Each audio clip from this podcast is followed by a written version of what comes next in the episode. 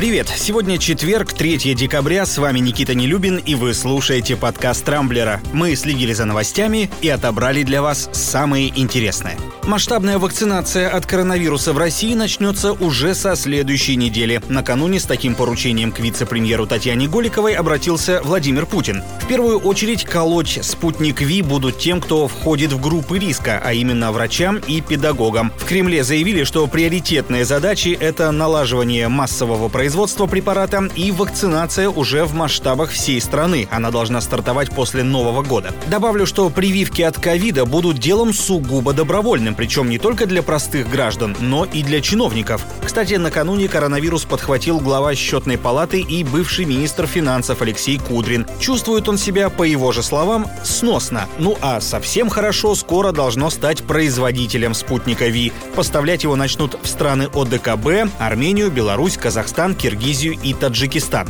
Также обсуждается возможность экспорта вакцины в страны Африки, Израиль, Индию, Бразилию, Корею, Кубу и ряд других. В Российском фонде прямых инвестиций сообщили, что стоимость одной дозы не превысит 10 долларов США. Однако не будем забывать, что на каждого человека обязательно нужно по два укола. Короче, за состояние разработчиков, по крайней мере финансовое, можно точно не волноваться. Впрочем, у наших западных конкурентов дела тоже идут хорошо. Например, компания Pfizer продаст в Великобританию 40 миллионов доз своей вакцины. Англичане первыми в мире решили массово использовать именно этот препарат. А тут вчера выяснилась еще одна интересная вещь. Оказывается, родина коронавируса — это не Китай, как все привыкли думать, а США. Это показало ретроспективное исследование образцов крови, взятых у американцев в декабре прошлого года. И, согласно этим данным, в Штатах вирус был обнаружен еще до того, как о нем официально объявили в КНР. В общем, у некоторых россиян, особенно работающих на федеральных телеканалах, кажется, появилась еще одна причина не любить Америку.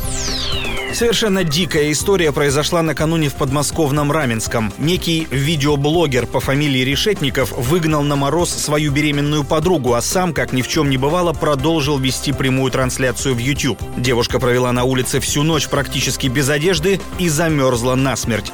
Когда Решетников соблаговолил открыть дверь, подруга уже была мертва. Сперва он бросил ее на пол, затем, не прекращая эфир, переложил на диван и лишь спустя какое-то время вызвал врачей, которые констатировали констатировали смерть. Незадолго до этого Решетников с еще живой подругой проводил так называемый трэш-стрим, когда участники в обмен на донат выполняют всякие унизительные задания по указке зрителей. Не исключено, что изоляция девушки на улице в одном нижнем белье была как раз одним из таких квестов. Впрочем, во всем этом теперь предстоит разбираться следователям. Ради интереса пошел посмотреть на канал этого, с позволения сказать, блогера. Там около 7 тысяч подписчиков, а у многих видео не больше пары тысяч просмотров.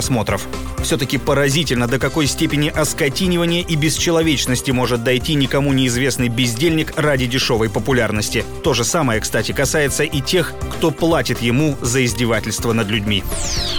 Теперь к другим, более приятным новостям. Хабиб Нурмагомедов допустил свое возвращение в большой спорт. Напомню, 24 октября после победы над американцем Джастином Геджи российский боец смешанного стиля объявил о завершении карьеры. И вот вчера на пресс-конференции сказал, что хоть и решил уйти, но если UFC предложит ему, например, 100 миллионов долларов за бой, то это может стать проблемой для решения. Однако, по словам Хабиба, сейчас он хочет отдохнуть, да и вообще пока не видит для себя достойного соперника. Напомню, после недавней смерти своего отца и тренера Нурмагомедов дал матери зарок, что больше не выйдет в октагон. Смогут ли большие деньги заставить бойца забыть о своем обещании, сказать сложно. Хотя, как известно, на Кавказе отношение к подобным вещам очень серьезное.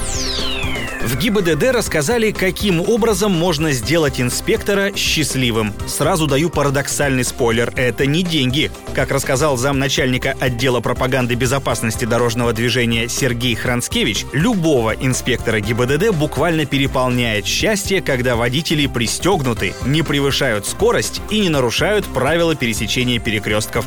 И, собственно, все. Хотя нет, еще счастливыми инспекторы становятся, когда видят улыбки и хорошее настроение простых автомобилистов. И сейчас у многих из вас, конечно, возникает справедливый вопрос. А как же взятки с нарушителей? Разве может быть что-то милее сердцу гаишника?